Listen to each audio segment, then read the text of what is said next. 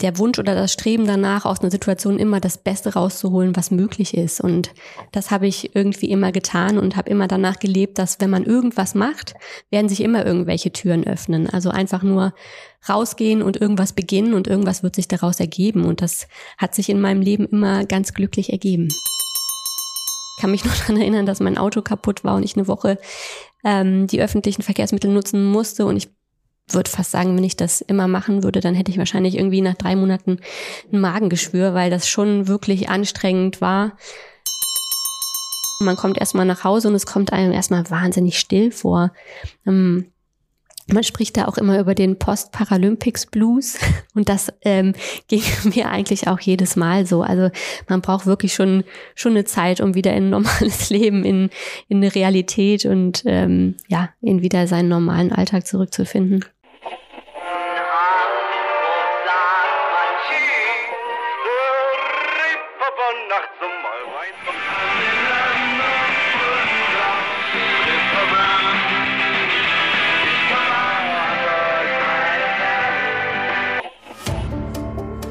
Gute Leute. Das Hamburg-Gespräch mit Lars Meier. Jetzt. Heute ist bei mir zu Gast Edina Müller. Moin, moin. Moin. Du bist 1983 in Brühl geboren, bist Sporttherapeutin und Profisportlerin, hast 2012 deine erste paralympische Goldmedaille im Rollstuhlbasketball gewonnen, wurdest danach Europa- und Weltmeisterin sowie Paralympicsiegerin 2021 im Parakanu. Außerdem wurdest du zweimal Hamburg Sportlerin des Jahres und bist Mutter eines Sohnes. Wenn man so viel gewinnt wie du, kann man dann überhaupt auch eine gute Verliererin sein? ähm, ich glaube, das kommt immer darauf an, wie man die eigene Leistung irgendwie einschätzt. Also ich würde sagen, wenn ich ein gutes Rennen zum Beispiel gefahren bin und sage, ja, das war eben das, was heute rauszuholen ist und die anderen waren eben schneller, ich glaube, dann kann man das ganz gut akzeptieren und ähm, ich gönne das dann auch meinen Gegnerinnen. Ähm, im, Im Kanu ist das glücklicherweise so, dass wir uns da alle wirklich gut verstehen und da ein wirklich freundschaftliches Verhältnis haben. Und da kann man sich dann, da kann man dann auch ein guter Verlierer sein. Gilt der Umkehrschluss denn auch? Du gewinnst eine Medaille oder einen Pokal, das Rennen war aber vielleicht gar nicht so gut. Ärgerst du dich dann doch auch da über die Fehler, die dann gemacht wurden? Aber mit so einem glücklichen Ausgang ärgern ist dann vielleicht das falsche Wort. Man versucht das natürlich zu optimieren. Man ist auch so ein bisschen Perfektionist gerade für die, für die Rennen, die noch kommen, um, um da natürlich irgendwie die Fehlerquote irgendwie so gering wie möglich zu halten. Man, man guckt immer nach dem perfekten Rennen oder man sucht immer danach, aber man kann nicht immer 100 Prozent auf 100 Prozent sein. Und äh, Fehler gehören dazu, die gehören zum Sport, daraus lernt man. Und äh, so würde ich das eher sehen. Ne? Also äh, mir ist äh, bei der Weltmeisterschaft auch ein Fehler passiert und ich bin äh, blöd Vierte geworden, war da eigentlich auf Medaillenkurs. Daraus muss man lernen und das das nächste Mal besser machen. Wie ist das denn ähm, bei anderen Spielformen, also keine Ahnung, Gesellschaftsspiele, wie auch immer, zockst du dann auch alle ab, weil du irgendwie nochmal so eine ganz besondere Energie entwickeln kannst? nee, das leider nicht. ich äh, Gesellschaftsspiele sehr gerne, Kartenspiele, auch andere äh, Spiele, aber nee, da, da sind dann auch mal die anderen dran. Und kannst du da gut verlieren? Ja, ich bin da ein guter Verlierer. Das ist für mich da völlig okay. Wir kommen zu deinen Hamburg-Lieblingen und äh, würden gerne in einer Schnellfragerunde erfahren, was du denn ganz besonders toll findest. Welche ist deine Lieblingssehenswürdigkeit? Äh, also ich mag die Elbphilharmonie sehr gerne. Die erinnert mich an Wasser. Die bin einfach nicht nur durch den Wassersport, ich bin einfach wahnsinnig wasseraffin. Ähm, mag das gerne und äh, die erinnert mich einfach immer daran. Welches ist dein Lieblingsrestaurant? Ich habe mich damals sehr in Wilhelmsburg verliebt und ähm, mag da diese Straße sehr gerne, ähm, die, wo die ganzen Restaurants sind. Äh, und das O Atlantico hat es mir da sehr angetan, ist ein Portugiese. Das werden wir mal alle ausprobieren. äh, welches ist denn dein Lieblingsgewässer? Ich bin ja auf äh, Dove, Elbe und auf der Alster unterwegs.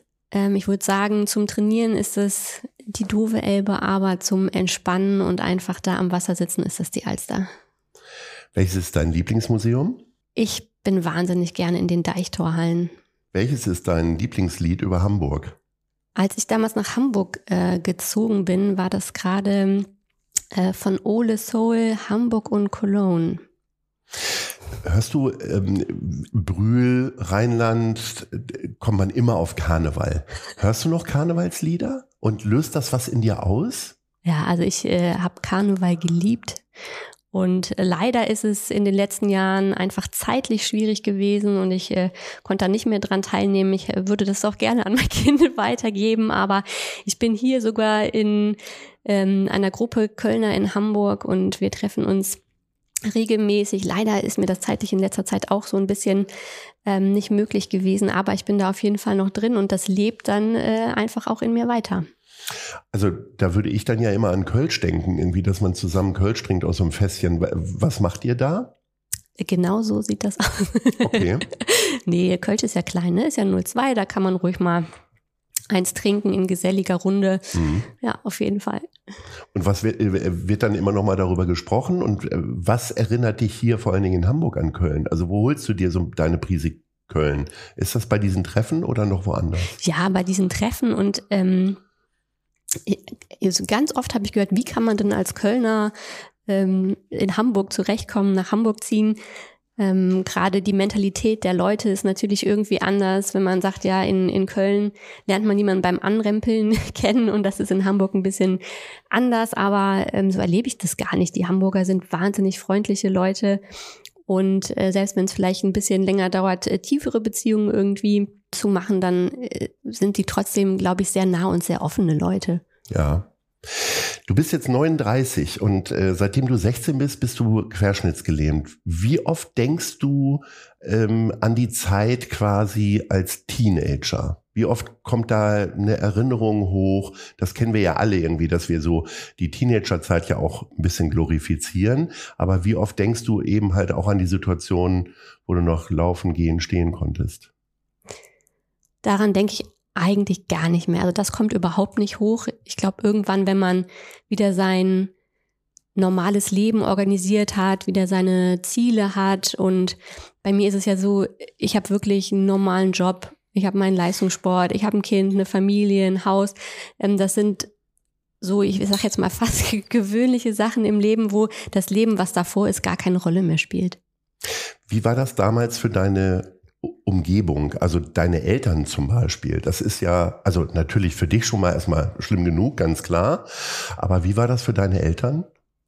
Für meine Eltern war das ganz schlimm, besonders für meine Mutter, die war alleinerziehend. So, ich bin mit meiner Mutter aufgewachsen und wir haben ein wahnsinnig enges Verhältnis und die Entwicklung geht, glaube ich, nicht immer ähm, komplett gleich. Also der eine entwickelt sich immer so ein bisschen vor und der andere ist dann vielleicht noch in einer anderen Phase und so haben wir versucht, uns da gegenseitig immer rauszuholen aus den einzelnen Phasen und haben das so zusammen gemeistert. Die war gerade auch in der Zeit ja mein Fels, also die, die mich da auch immer wieder geerdet hat und ja, uns da auch irgendwie weitergebracht hat.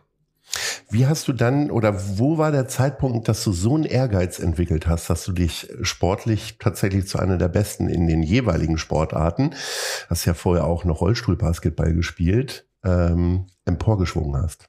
Ich glaube, das ist so ein bisschen in einem drin. Natürlich so ein äh, gesunder Ehrgeiz ist immer gut, aber vielleicht auch einfach der Wunsch oder das Streben danach, aus einer Situation immer das Beste rauszuholen, was möglich ist. Und das habe ich irgendwie immer getan und habe immer danach gelebt, dass wenn man irgendwas macht, werden sich immer irgendwelche Türen öffnen. Also einfach nur rausgehen und irgendwas beginnen und irgendwas wird sich daraus ergeben. Und das hat sich in meinem Leben immer ganz glücklich ergeben. Warst du denn, ich sag mal, mit 15 auch so ehrgeizig und sportlich oder ist das tatsächlich eine, ein, ich sag jetzt mal, Nebeneffekt des, äh, der Querschnittslähmung? Ja, vielleicht nicht der Querschnittslähmung, aber von dem, was man im Leben einfach so erlebt, durch, durch den Weg, den man gegangen ist. Also ich war sehr sportlich damals schon, habe Volleyball gespielt, aber jetzt nicht mit dem Ziel, an Olympischen Spielen teilzunehmen, sondern einfach aus, aus Spaß äh, daran am Team ähm, Teamsport zu machen und das hat sich dann nachher ergeben. Also Ziele entwickeln sich ja auch aus den Möglichkeiten, die man dann hatte. Ich habe Rollschuhbasketball gespielt und dann kam das nach und nach. Dann habe ich erste Bundesliga gespielt, dann ähm, kam der Nationaltrainer und hat mich gesehen. Also das entwickelt sich. Wie oft kommst du ähm, im Alltag unter der Woche an deine Grenzen durch die Einschränkung? Ich würde sagen, im Alltag spielt es so keine Rolle, weil natürlich mein ganzes Leben daraus darauf ausgerichtet ist, mein Zuhause, mein Job, da fällt, würde ich sagen, fällt mir das überhaupt nicht auf, weil natürlich alles barrierefrei ist und einfach meinem Leben angepasst ist. Wenn ich natürlich ja, jetzt irgendwas Neues machen möchte, selbst natürlich auch in Hamburg unterwegs sein möchte, was eine sehr alte Stadt ist, dann muss ich mich vorher immer ein bisschen informieren, ist das barrierefrei, sind Treppen da? Oder ein Restaurant haben die barrierefreie Toiletten. Das ist natürlich immer so ein bisschen Aufwand vorher, aber ist jetzt natürlich irgendwas, woran man sich gewöhnt hat und was Normalität ist. Wie ist denn der Stand der Dinge da, die alte Stadt Hamburg? Wie modern sind wir denn, wenn es um Barrierefreiheit geht? Kannst du an jeder S-Bahn-Station aussteigen mittlerweile? Weil ich weiß, vor vielen Jahren ähm, hatte ich ähm, einen Mandanten, der einen Rollstuhlfahrer gespielt hat als Schauspieler. Und ähm, der ist sechs Wochen hatte den Rollstuhl nicht verlassen, also auch im Privaten. Das heißt, wenn er an zu hohen Kanten gescheitert ist, äh, musste er sich überlegen, also Bürgersteigkanten, musste er sich überlegen, wie er da hochkommt, beziehungsweise äh, hat das wirklich äh, sehr, sehr authentisch äh, nehmen wollen. Und ähm, da war tatsächlich äh, wie gesagt, es ist ein paar Jahre her, da war es wirklich vor allen Dingen äh, die, die, das Vorankommen in der Stadt, der öffentliche Nahverkehr war da schon ganz schön schwierig.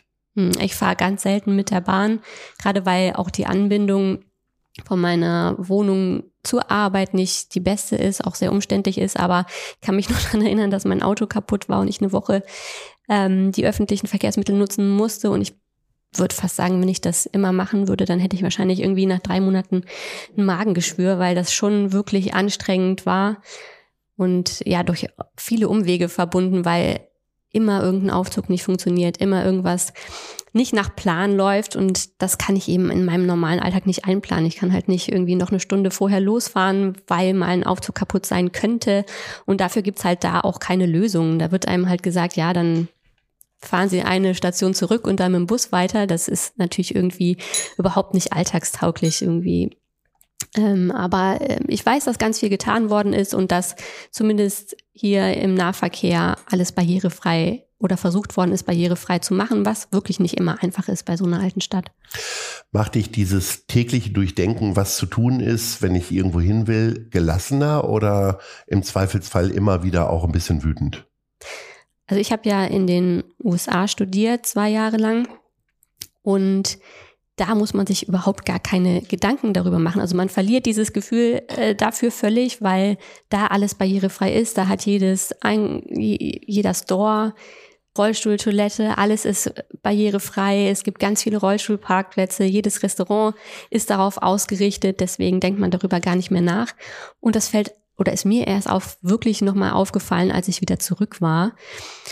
Und klar macht einen das ja manchmal wütend und ein bisschen mürbe, aber das ist ja was, woran man dran arbeiten muss, was man verbessern muss. Und ich versuche da natürlich irgendwie immer konstruktiv dran zu arbeiten und darauf aufmerksam zu machen, weil ich glaube, dass nur das uns irgendwie weiterbringt. Ich kenne ja kaum eine Rheinländerin oder Rheinländer, die nicht immer wieder zurück wollen, irgendwann früher oder später, ne? Der, den Dom immer wieder sehen wollen oder Karneval feiern oder den FC anfeuern. Ist das in dir auch drin oder bist du mittlerweile, fühlst du dich eher als Hanseatin denn als rheinische Frohnatur? Also das ist auf jeden Fall in mir drin und äh, mir geht auch das Herz auf, wenn ich den Dom sehe. Aber ich bin hier schon richtig angekommen und habe mich sehr in die Stadt Hamburg verliebt und das ist wirklich mein Zuhause und meine Heimat geworden.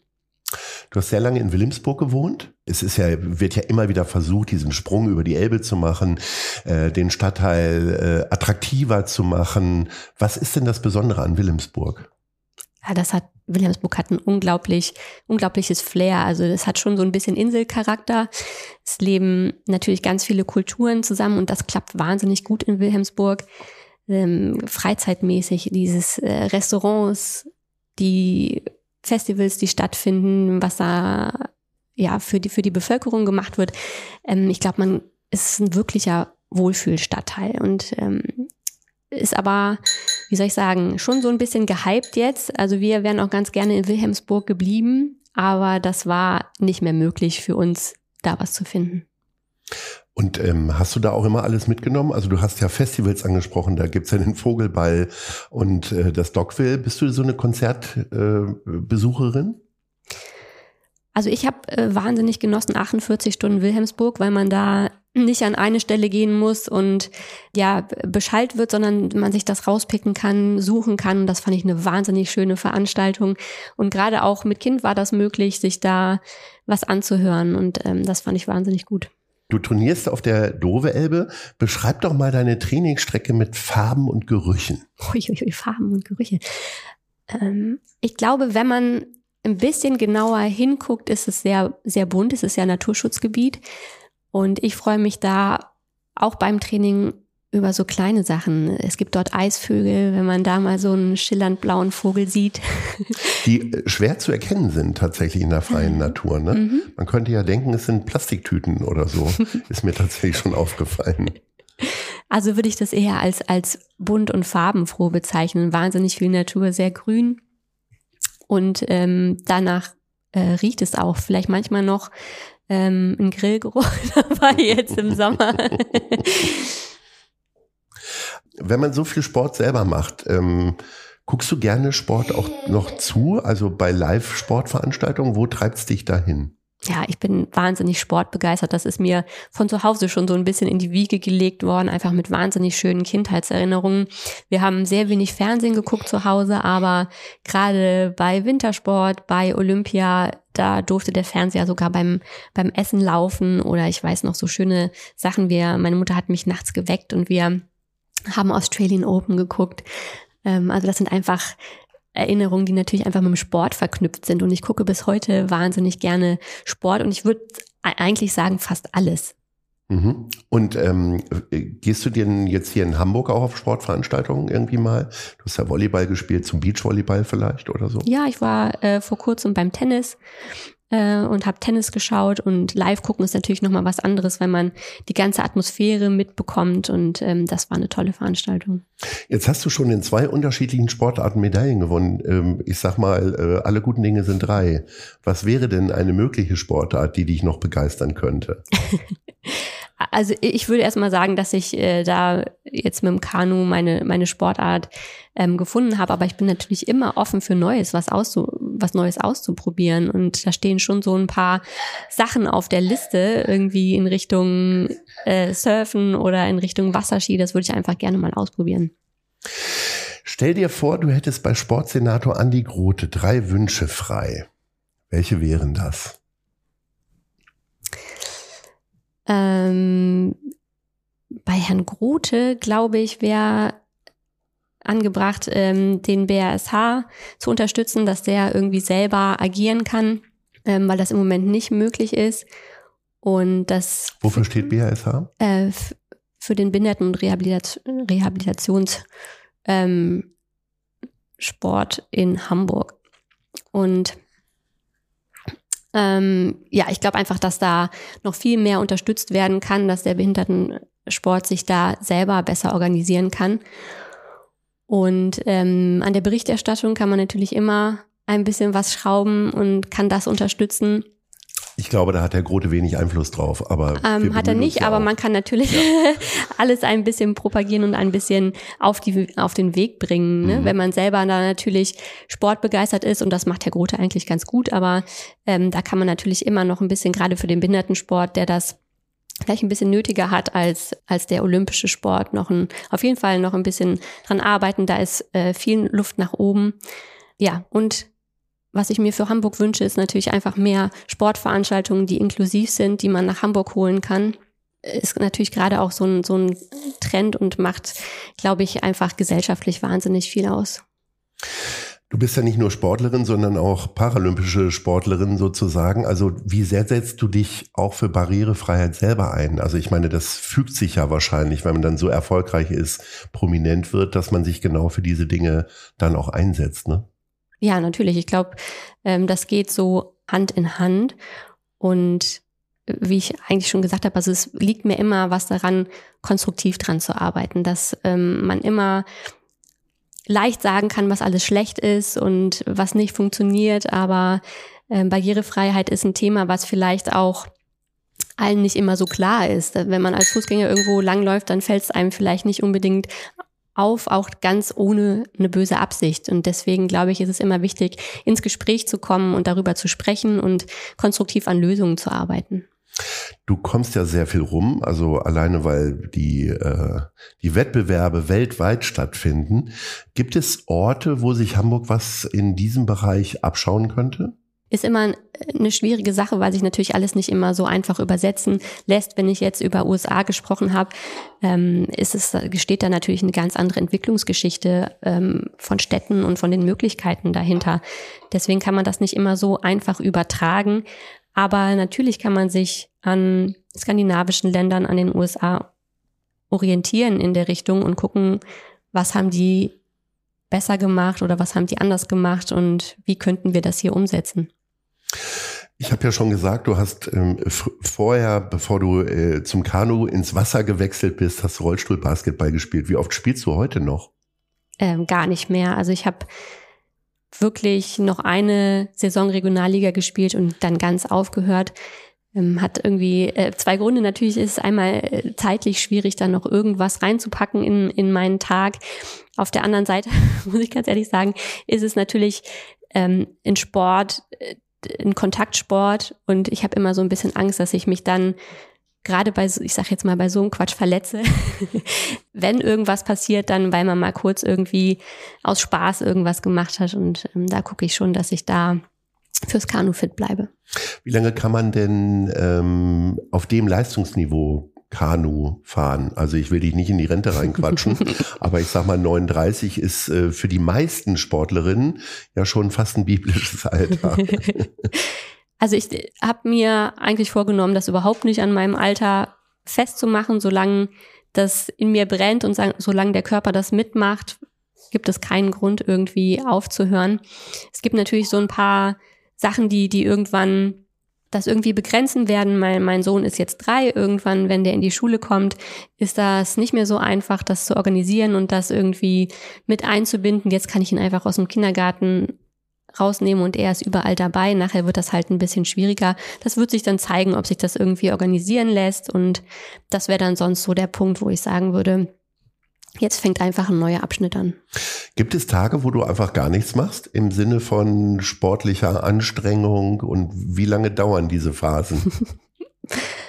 ja, das ist schwierig. Also so ein Tag ist vielleicht mal ganz okay, aber so ganz ohne ist eigentlich immer schwierig. Auch wenn ich freie Tage habe, machen wir ja eigentlich eine aktive Regeneration. Es ist egal, ob das dann ein Tag im Schwimmbad ist oder ob das Spazierengehen ist, irgendwas bewegen, den Körper irgendwie in Bewegung halten, das ist schon wichtig. Ähm, ist das auch so eine Kopfsache dann? Tatsächlich, dass du selber irgendwie unruhig wirst, wenn du zwei, drei Tage nichts gemacht hast?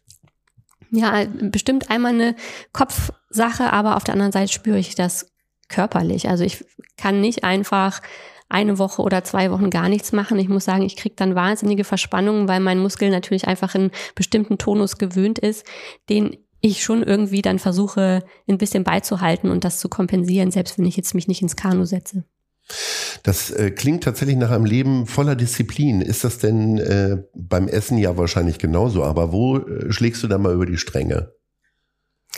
Beim Essen habe ich ein bisschen Glück. Natürlich muss ich darauf achten, dass ich jetzt äh, kein Fastfood oder sowas äh, das da übertreibe. Aber ähm, ich muss irgendwie gucken, dass ich genug reinbekomme. Ich kann oft gar nicht so viel essen, wie ich eigentlich brauche, was so und deswegen muss ich gut auswählen, ähm, was was mein Körper braucht, was ich dem zuführe. Aber es ist nicht so, dass ich irgendwie achten muss, dass ich nicht zu viel esse oder ähm, dass ich bestimmte Sachen so gar nicht essen darf. Oder ähm, habe ich eigentlich da ganz Glück gehabt. Ähm, aber über die Stränge schlagen ist so gerade in, in, in der Wettkampfphase natürlich einfach nicht drin.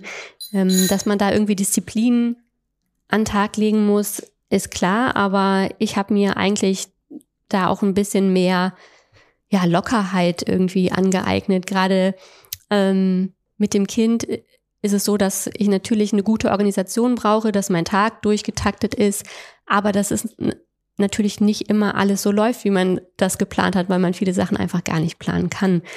Und ich glaube, dass man bestimmte Sachen, die, wie soll ich sagen, auch nicht lebensnotwendig sind, auch einfach mal liegen lassen kann. Also ich muss sagen, wenn dann die Wäsche da einen Tag länger liegt, das stört die Wäsche nicht. Und man selber macht sich da viel zu viel Stress und dann muss man eben sagen, dann ist das eben so, dann wird das morgen gemacht.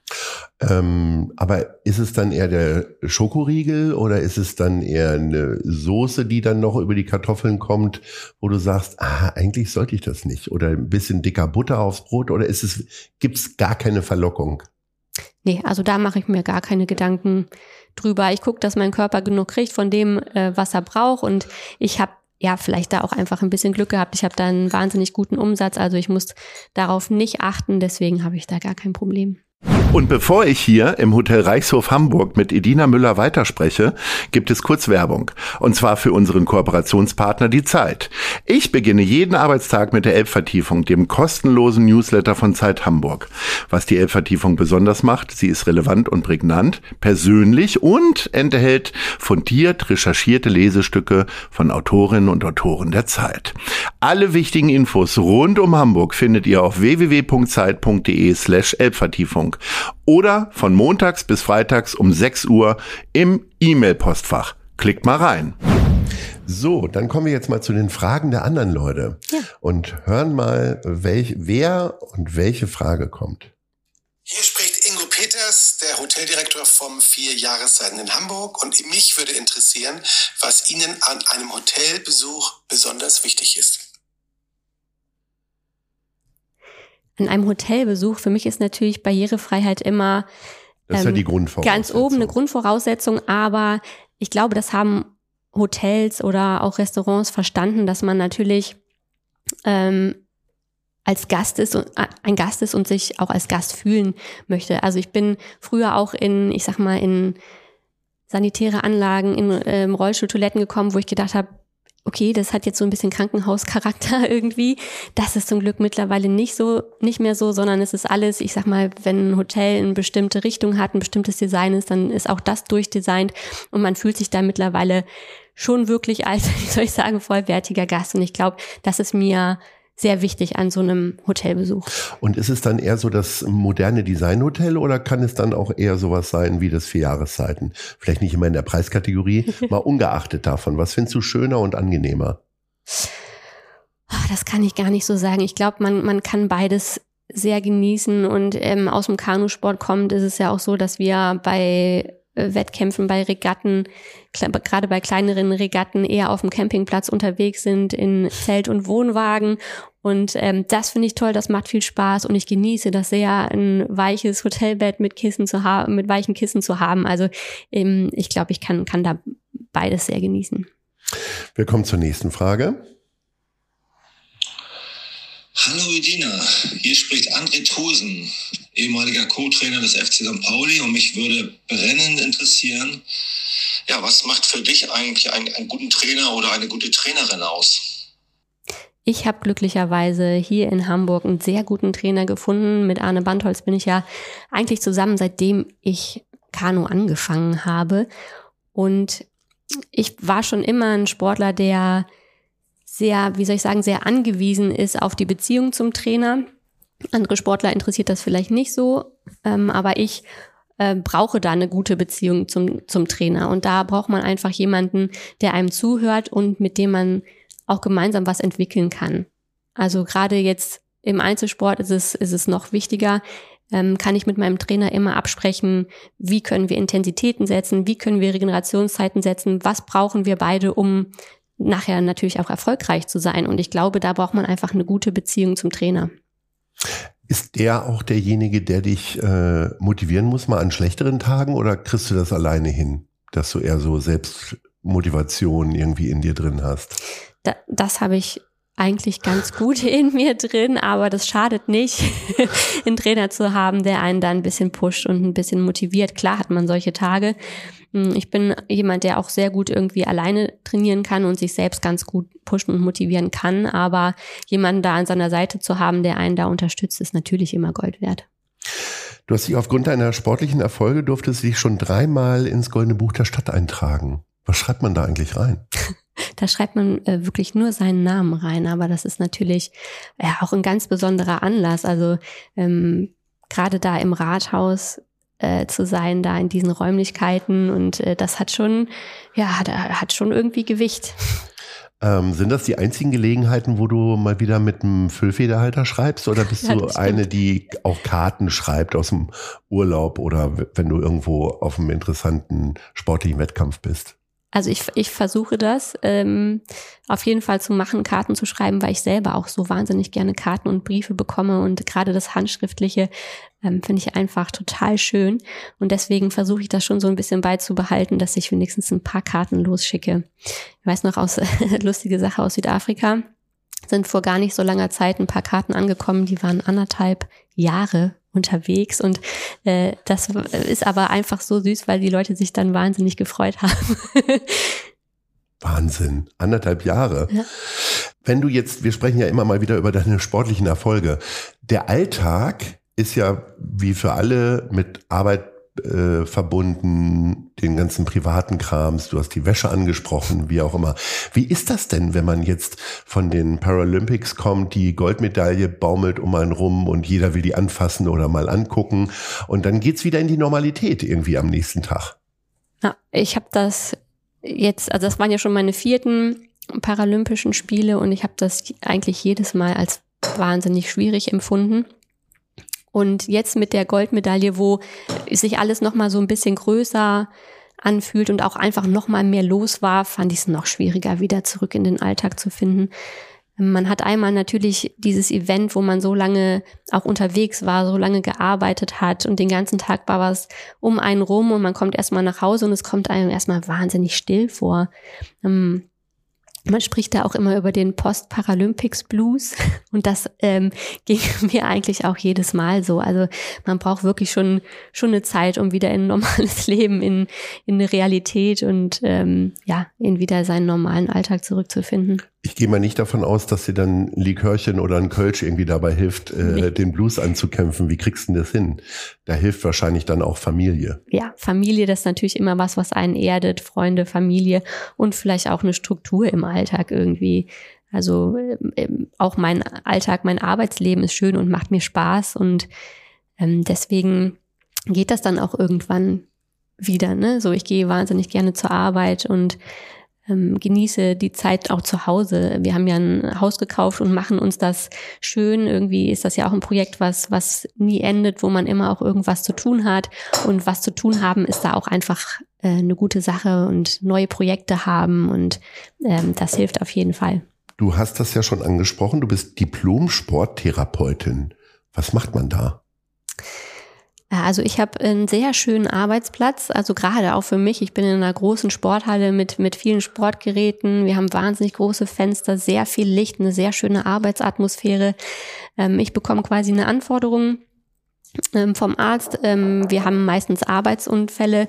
Das heißt, mein Ziel ist, den Patienten wieder zurück in normales Alltags- und Arbeitsleben zu helfen. Also dass ich gucke mir die Struktur an, gucke, was braucht der, was muss die Struktur nachher wieder können und dann versuchen wir das wieder aufzubauen. Hilft dir deine eigene Lebensgeschichte dabei, einfach vielleicht sogar noch viel empathischer mit diesen Leuten umzugehen? Ja, also ich glaube schon, dass man da eine andere Ebene hat, dass das vielleicht auch für den Patienten einige Sachen auch in Relation setzt und auch eine Motivation sein kann. Ich habe äh, Patienten, also durch die Bank, ich habe ähm, auch Querschnittpatienten und da kann ich natürlich noch mal ja, denen auf einer ganz anderen Ebene begegnen. Wie sieht denn ein normaler Tag aus? Nehmen wir einen Mittwoch, also mitten in der Woche. ähm, wann wird da trainiert? Machst du das morgens vor der Arbeit oder wie sieht das aus? Ja, beides. Also vormittags habe ich mein Training, meistens mein Krafttraining, Stabi-Training oder Ergometer. Danach fahren wir zum Kindergarten. Der ist glücklicherweise bei mir bei der Arbeit angeschlossen. Da habe ich nicht nochmal einen extra Weg. Danach gehe ich zur Arbeit, äh, dann hole ich das Kind wieder ab und danach fahren wir zum Wassertraining. Also das ist entweder in Alamöhe oder bei mir am Verein am Hamburger Kanu Club. Dann im Winter sind wir dann entweder dort auch auf dem Ergometer oder in der Krafthalle. Und äh, dann habe ich, naja, Feierabend in Anführungsstrichen zu Hause, ganz normal kochen, ähm, uns fertig machen, Sachen für den nächsten Tag vorbereiten. Also die ganz normalen Dinge, die man macht. Und das Wochenende unterscheidet sich dann nur, weil die Arbeit wegfällt, aber Training ist dann trotzdem. Ja, richtig. Training ist trotzdem. Und ähm, da ist auf jeden Fall ein Tag aktive Regeneration dabei. Und das ist zum Glück auch, wie gesagt, immer in Absprache mit meinem Trainer, weil wir wissen, wie voll unsere Tage sind. Und wir sind, ähm, wenn man da von spricht, zwar Leistungssport, aber eben leider keine Profisportler, die irgendwie davon leben können und nur sich auf ihren Sport konzentrieren ähm, können. Und deswegen muss man wirklich gucken, dass man da auch seine Kräfte einteilt. Du hast gerade eben Kochen angesprochen. Ähm, du hast eine unglaublich disziplinierte Natur und du sprichst auch immer wieder von Struktur im Alltag. Ähm, kochst du dann eher so über den Daumen, was so Zutaten angeht, oder geht das auch ganz genau nach Kochbuch? Ah, das ist mir leider nicht gegeben, so ein lockeres Gefühl fürs Kochen. Ich habe super gerne das Rezept da, wo ich wirklich genaue Angaben habe und ähm, genau weiß, was ich tun äh, muss. Ich habe ähm, einen Partner, der sehr gerne und sehr gut kocht und das auch abends mir ganz, ganz oft abnimmt, dass ich da ja ein bisschen mich auch um andere Sachen kümmern kann. Und ähm, ja, ich koche zwar gerne zusammen, aber ich bin da, glaube ich, nicht so ein Naturtalent. ähm, Gibt es denn andere Bereiche, wo du sagst, ich kann da abschalten, das mache ich sehr gerne? Ähm, also ist es dann tatsächlich irgendwie Arbeit im Haushalt oder ähm, hast du noch einen Sammeltrieb oder ähnliches? Nee, habe hab ich eigentlich nicht. Ich glaube, ich äh, entspanne sehr, wenn ich ähm, mich auf andere Sachen auch konzentriere, wenn ich mir neue Projekte überlege und mich da irgendwie einarbeite. Es ist egal, ob ich mir überlege, wie ich äh, den Garten gestalte, was ich da jetzt pflanze und dann damit beginne. Oder ich habe gerade ein Wohnwagenprojekt, was ich gestartet habe. Ich habe einen alten Krankenwagen gekauft, den ich jetzt zusammen mit meinem Sponsor umbauen möchte. Ähm, ja, oder äh, neben dem Sport reise ich wahnsinnig gerne auch privat und da einfach zu überlegen, was das nächste Ziel sein könnte. Ähm, ich glaube, da kann ich ganz gut abschalten. Bist du auch jemand, also ich sag mal, Hamburgerinnen und Hamburger neigen ja dazu, äh, speziell im Sommer gerne an die Nord- oder in die Ostsee zu fahren. Was ist denn so dein Herzensziel am Wochenende? Am Wochenende, ja. Hm, Ostsee ist ähm, ein schönes Ziel, aber kommt eigentlich ein bisschen zu kurz bei mir. Also ich äh, gerade durch das Training ist es dann eben doch eher das Alsterufer, an dem ich dann sitze und da nochmal irgendwie eine Trainingseinheit oder den Tag ausklingen lasse. Und was sind dann beliebte Fernziele?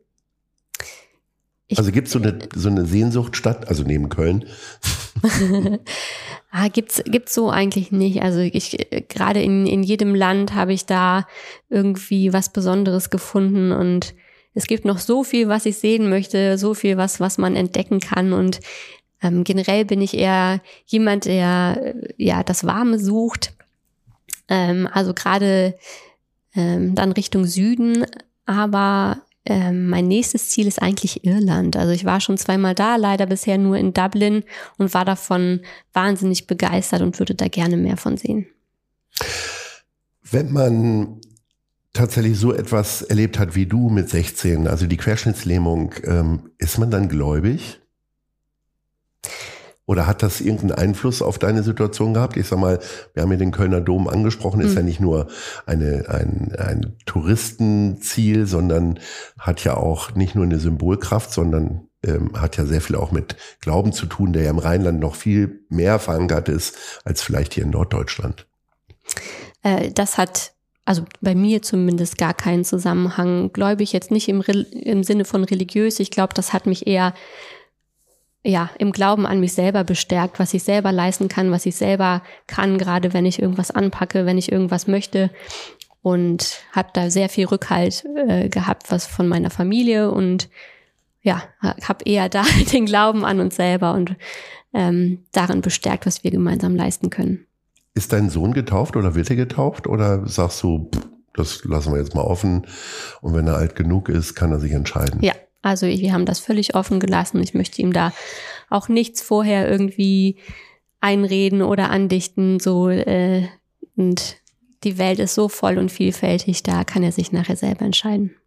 Wir kommen zu unserer nächsten Rubrik, die heißt Wissenswertes und jetzt kommst du.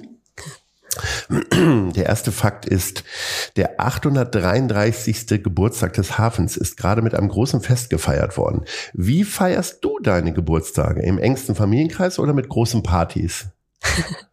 Leider mittlerweile im engsten Familienkreis. Kann ja auch mal sein, dass man einen Geburtstag im Trainingslager oder auf dem Wettkampf hat. Das kann man jetzt nicht irgendwie planen. Deswegen fällt das eher klein aus. Wenn es zufällig auf dem Samstag nach dem Finallauf fällt, dann kann man da bestimmt noch mal mit dem mit dem Team eskalieren, aber sonst kommt das eher nicht vor. Wann bist du denn das letzte Mal eskaliert? Ach, und hat äh, das dann auch was mit Blackout zu tun oder nee, ähnlichem? Nee, nee, Nein, so weit nicht. Eine also, Frau, die so die Kontrolle hat. Die Nee, ich glaube, ähm, äh, mein Credo ist auch immer, dass man ganz viel Spaß haben kann, aber auch eben alles bis zu einem bestimmten Maß. Und damit bin ich in meinem Leben ganz gut gefahren. Also egal in welche Richtung, glaube ich, muss man immer ja, gucken, dass man einen guten Mittelweg findet. Und klar kann es auch mal drüber gehen und dann muss man das an anderer Stelle wieder ein bisschen kompensieren. Aber so ein, so ein gesundes Maß ist, glaube ich, wichtig. Seit über 20 Jahren taucht die Alstertanne mit ihren rund 900 Lichtern den Jungfernstieg jeden Advent in ein festliches Licht. Wann beginnen bei dir die Weihnachtsvorbereitungen? Ich liebe Weihnachten. So, das ist für mich immer, ja, gar kein, also für viele ist das ja Stress mit Familie und so und ich genieße das sehr, mit, mit der Familie da zusammen zu sein und das auch vorzubereiten. Ich habe mir ähm, extra zwei Wochen vor Weihnachten freigenommen, damit ich das auch gerade mit dem Kind irgendwie voll genießen und voll dabei sein kann. Und äh, wann kaufst du vielleicht schon mal den ersten Weihnachtsschmuck? Also es gibt ja Leute, die warten darauf, dass Ende August vielleicht die ersten Spekulatius oder Lebkuchenherzen im Laden sind. Kaufst du im Juli vielleicht auch schon mal äh, ein paar Weihnachtskugeln? Nee, so sowas mache ich nicht. Wir, ähm, ich genieße eben auch daran, ganz viel selber zu machen, auch ähm, jetzt gerade mit dem Kleinen irgendwie unsere Deko Dekoration selber zu basteln. Und unser Weihnachtsbaum ist eigentlich geschmückt mit ja, kleinen Mitbringseln von überall her. Ich würde sagen, der sieht nachher nicht aus wie der klassische äh, schicke Weihnachtsbaum, sondern ist eher was ganz Individuelles. Der letzte Fakt. Jährlich besuchen rund 198 Millionen Tagesgäste Hamburg und die Metropolregion. In welche Städte im Hamburger Umland verreist du gerne? Ich komme ja ähm, aus dem Rheinland und als ich hier nach Hamburg gezogen bin, äh, war ich natürlich auch hier gerade im Umland erstmal so ein bisschen Tourist und habe mir viel angeguckt. Und gerade Lüneburg fand ich sehr schön als ja, Stadt mit einer wunderschönen Größe, um da auch einfach mal einen Tagesausflug hinzumachen und bin ich auch immer noch gerne. Das wäre auch meine Antwort gewesen. Vor allen Dingen der Weihnachtsmarkt ist wirklich schön. Sehr also ich bin jetzt nicht so ein Weihnachtsmarktgänger, aber da ist es äh, gerade so im historischen Stadtkern ist das wirklich eine sehr, sehr schöne Geschichte. Die Erfolge, die du im Sportlichen hast, helfen die dir auch im Privatleben einfach selbstbewusster zu sein? Also ist das so ein bisschen auch so ein, so ein Doping in Anführungsstrichen? ah, manchmal vielleicht, vielleicht muss man das auch, ja, sich immer äh, mehr klar machen, aber das ist natürlich immer situationsbedingt. Ich stehe auch manchmal vor Situationen, wo ich sage, wo ich mich erstmal ein bisschen hilflos fühle, aber ich glaube, gerade mit, mit so einem Hintergrund hat man vielleicht oft ja nochmal eine Exit-Strategie, die man sonst vielleicht nicht hätte. Ne? Also man hat natürlich schon viel erlebt und schon viel durch und deswegen kann man vielleicht auch mit einigen Situationen einfach besser oder anders umgehen. In zwei Jahren sind die nächsten Paralympics in Paris, also ums Eck sozusagen. Bist du da jetzt schon gedanklich in den Vorbereitungen oder weißt du noch gar nicht, ob du das machen möchtest oder? Ja, doch, das ist so. Eigentlich trainiert man schon in einem Vierjahreszyklus. So, wenn man sich dafür entscheidet, für Paris, dann ist man jetzt eigentlich schon ähm, gedanklich da drin und periodisiert eigentlich das Training und alles auf den Moment. Und da kommen natürlich jetzt auch noch ein paar Zwischenschritte. Ähm, dieses Jahr war das natürlich so ein bisschen gucken, wo stehe ich, vielleicht auch noch mal ein bisschen neue Sachen rausprobieren, äh, ausprobieren, womit kann ich noch irgendwas rauskitzeln. Und im nächsten Jahr werden ja schon die ersten Quotenplätze für die Paralympics in Paris vergeben. Deswegen ist äh, nächstes Jahr auf jeden Fall ein sehr wichtiges Jahr, um wieder volle Leistung zu bringen. Was, wo kann man denn tatsächlich noch Sachen rauskitzeln? Ist das, ähm, wird da vor allen Dingen am Material gearbeitet oder gibt's da stundenlange Videostudien über die Haltung und also also die Möglichkeiten da sind, glaube ich, auch endlos. Klar haben wir da mittlerweile technische Möglichkeiten, um genau das zu tun, um eine Videoanalyse zu machen, egal im Starttraining, wo es dran hakt, was man noch verbessern kann. Im Material gibt es immer irgendwelche Sachen zu verbessern, gerade im paralympischen Sport, wo es oft ja auch keine Sachen von der Stange gibt, die man einfach kaufen kann, wie zum Beispiel meine Sitzschale im Kajak, die angepasst sind. Da gibt es bestimmt auch noch ganz viele Möglichkeiten, aber eben auch im Training. Also ich glaube, das ist auch was, was ich auf das Leben übersetzen kann, dass man immer neue Reize setzen muss. Man kann eben nicht die ganze Zeit gleich trainieren. Das, was vor vier Jahren funktioniert hat, lässt mich jetzt vielleicht auf irgendeinem Plateau bleiben und nicht mehr besser werden. So, deswegen muss ich irgendwas gucken, äh, irgendwas finden, was einen neuen Reiz in meinem Körper oder mental setzt, der mich noch einen Sprung machen lässt. Und danach zu suchen danach zu gucken, was das sein könnte, ist natürlich auch wahnsinnig spannend. Was kann ich machen, um noch schneller zu werden, um noch besser zu werden, um noch mehr rauszuholen? Du hast ja vorhin schon von der engen Beziehung zu den anderen Rivalinnen äh, gesprochen. Gibt es da dann auch immer einen Austausch drüber oder bleibt dieses Thema dann äh, außen vor? Das bleibt eigentlich außen vor. Also ich habe zwar mal ein, zwei ähm, Gespräche gehabt, was das, was das Material betrifft, weil wir natürlich auch versuchen, den Parasport, Parakanu irgendwie weiterzuentwickeln. Und da hilft man sich schon so ein bisschen. Aber natürlich ist es auch gut, irgendwie einen Vorteil zu haben, wenn man eine gute Idee hat. Und alles wird ja sicher nicht weitergegeben. Ähm, dein Sohn ist immer dabei. Wir hören den ja im Hintergrund auch so ein bisschen. Äh, ist es völlig klar, dass der auch Kanu fahren wird? Oder äh, guckt er sich manchmal auch Fotos an, wie Mama beim Rollstuhlbasketball ist? Oder gibt es schon ganz andere Neigungen? Ähm, nee, also der darf auch da machen, was er möchte. Der ist da völlig frei in seiner Wahl, aber er hat auch schon im Kanu, gerade im, im Zweier gesessen und hat da Spaß dran gehabt. Aber er spielt genauso gerne Fußball und hat schon einen Tennisschläger in der Hand gehabt. Ich glaube, es ist wichtig, dass er einfach alles ausprobiert und dann nachher einfach das Richtige für sich findet. Der hat nur Sportgeräte als Spielzeug. Der hat gar keine Klötze oder Puzzle oder äh, so, oder? nee, ich glaube, der hat alles, was er sich da, was sich ein Kind wünscht und braucht. Das ist ja immer gar nicht viel. Also das merke ich gerade, wenn wir unterwegs sind und wenn er da zwei Autos hat, mit denen er spielen kann, dann ist er wahnsinnig glücklich. Der kann sich unglaublich gut selber beschäftigen und dafür braucht es immer gar keine großen Sachen, gar nicht viel, sondern das sind oft die kleinen Sachen.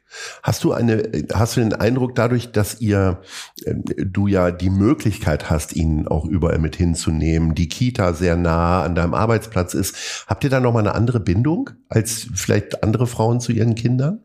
Puh, das ist natürlich schwer zu sagen. ist jetzt schwer für mich, das irgendwie zu vergleichen.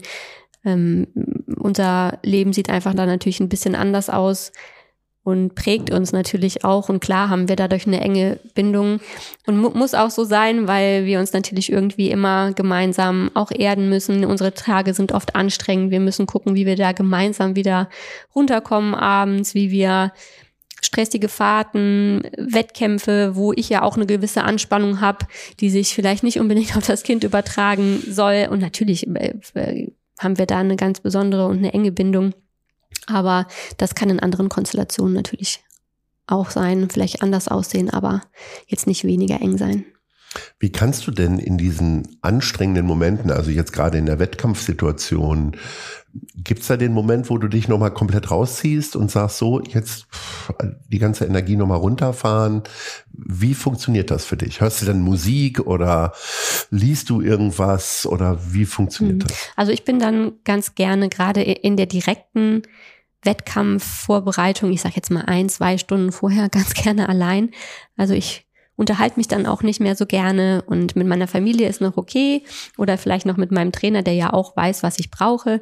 Aber ich halte mich eigentlich ein bisschen fern von Trubel, von irgendwie anderen Athleten, die ja auch gerade irgendwie in einer in ihrer Phase sind und das irgendwie äh, gerne an sich ziehen, was sie brauchen. Ein anderer möchte vielleicht gerne die ganze Zeit reden, reden, reden, um das die Anspannung irgendwie loszuwerden. Und ich brauche da wirklich einfach Ruhe, um nochmal für mich zu sein und ja, mich einfach auf den Wettkampf vorzubereiten. Kannst du gut schlafen einen Tag vorm Finale? Ja, ich kann sehr gut schlafen und äh, am Tag vor dem Wettkampf ist bei mir auch noch wenig zu spüren. Klar ist da eine gesunde Anspannung, würde ich sagen. Irgendwie braucht man das ja auch in Richtung Wettkampf, aber ähm, ich bin erst davor so richtig aufgeregt. Und das hat sich auch nicht geändert. Ich weiß nicht, ich kann, glaube ich, noch so viele Jahre Sport machen, auch auf dem Niveau, wie ich will. Das geht nicht weg. Und das ist, ja, ich glaube, wenn das weg ist, dann muss man vielleicht auch aufhören. Aber ich fahre da auch manchmal zum Rennen hin und ich denke, die alle Kraft ist aus meinen Armen raus. Und ich bin, mein Herz schlägt und ich bin so aufgeregt. Und ich weiß nicht, ob das ist, was man, was man lernen kann, aber sobald ich da im Startschuh stehe und der runtergeht, bin ich wie im Tunnel. Dann läuft so echt ein Programm ab und ich höre eigentlich nichts mehr. Ich höre noch meine, die Stimme von meinem Trainer, der draußen mir was zubrüllt und ich sehe nicht mal rechts und links meine Gegner. Ich bin da wirklich in, in, in so einem Tunnel drin, was natürlich für mich was wahnsinnig Positives ist. Beispielsweise in Tokio im letzten Jahr, wie oft guckt man sich so eine Strecke an oder fährt man die, gibt's da die Möglichkeiten vorher, die ganze Zeit immer rauf und runter zu fahren oder, weil, also das darf ja gar nicht so viel mit Intuition zu tun haben, sondern äh, ich weiß das von Formel 1 Fahrern, die dann quasi das mit geschlossenen Augen die Rennstrecke so nochmal durchfahren. Ja, ähm, das ist bei uns auch so. Wir sind vorher möglichst lange noch äh, möglichst vor dem Wettkampf lange auf der Strecke. Also es gibt Unterschiede in, im Wasser. Also ich weiß nicht, wenn in Kanada paddelte es sich so leicht, sehr weiches Wasser. In München sehr kalk kalkhaltig, sehr hartes Wasser. Hm, das muss man vorher einfach fahren, muss man vorher lange fahren. Und die Strecke ist vielleicht anders. Da ist eine Tribüne, das heißt, davon, da wird der Wind abgefangen, das muss man vorher wissen ähm, dann hilft einem das, ähm, an der einen Strecke sind nur einfarbige Bojen, an der anderen Strecke sind nach 100 Meter die Bojen irgendwie farblich getrennt. Das kann man alles für sein eigenes Rennen nutzen. Ich habe ja bei meinem Rennen einen ganz bestimmten Ablauf. Den muss ich da auf der Strecke einmal ja einfach abspulen, einmal fahren, gucken, wie es sich anfühlt, was ist an welcher Stelle, was sehe ich vielleicht im Augenwinkel an welcher Stelle. Also das ist wahnsinnig wichtig, das vorher nochmal abzufahren.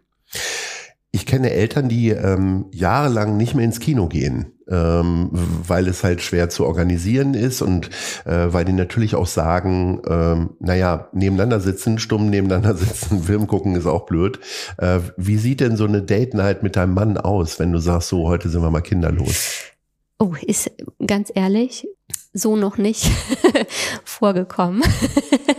äh, wir haben unsere äh, Dates bisher zu dritt oder zu fünf gehabt und ähm, haben aber auch das sehr genossen. Also ähm, wir haben da, glaube ich, bisher nicht so viel vermisst, weil wir das ganz gut geschafft haben, ähm, ja auch unseren Beziehungsalltag da, da zu integrieren und da trotzdem noch genug Zeit für uns selber zu finden.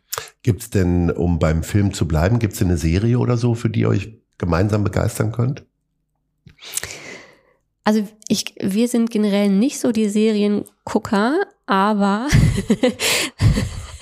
Game, äh, nee, Game of Thrones haben wir okay. durch mhm. und Breaking Bad haben wir gerade beendet. Genau. Ein bisschen später als alle anderen. genau, das aber äh, durchaus zeugt durchaus von Seriengeschmack. Edina, wir sind schon am Ende unseres kleinen Gesprächs und äh, da kommen wir zu den beiden Fragen, die unsere Stammhörerinnen schon kennen und die ich dir natürlich auch gerne stellen möchte. Wo siehst du dich in fünf Jahren? Ich hoffe, dass ich in, in fünf Jahren noch äh, also einige Projekte realisieren äh, konnte, die ich jetzt vorhabe oder die ich angeleiert habe und hoffe, dass ich dann noch ganz viele im Kopf haben werde. Also der ähm, Krankenwagen ist umgebaut. Genau, der ist dann umgebaut und ich habe hoffentlich mein neues Projekt im Gange, was auch immer das dann äh, sein wird, was auch immer da ähm, auf uns zukommt und hoffe natürlich einfach, dass wir das bis dahin weiter so erfolgreich fortsetzen können. Wo siehst du Hamburg in fünf Jahren? Hamburg in fünf Jahren, also es ist ja alles immer nichts, was so bleibt. Und ich hoffe, dass sich die Stadt weiterentwickelt, so wie sie das schon die ganze Zeit tut und hoffe natürlich, dass das weiter mit ganz vielen inklusiven Projekten geschieht. Das war das Gespräch von Herrn Mayer mit Frau Müller. Edina, herzlichen Dank. Ich wünsche dir alles Gute auch natürlich für Paris, auch wenn es noch nicht ganz so greifbar ist, aber du bist ja jetzt schon in der Vorbereitung. Genau. Ich sag alles Gute und Ahoi. Vielen Dank. Das war gute Leute. Das Hamburg-Gespräch mit Lars Meyer. Von der Gute-Leute-Fabrik, der Szene Hamburg und dem Zeitverlag. Folgt dem Hamburg-Gespräch als Podcast auf allen bekannten Streaming-Plattformen. Jeden zweiten Montag neu.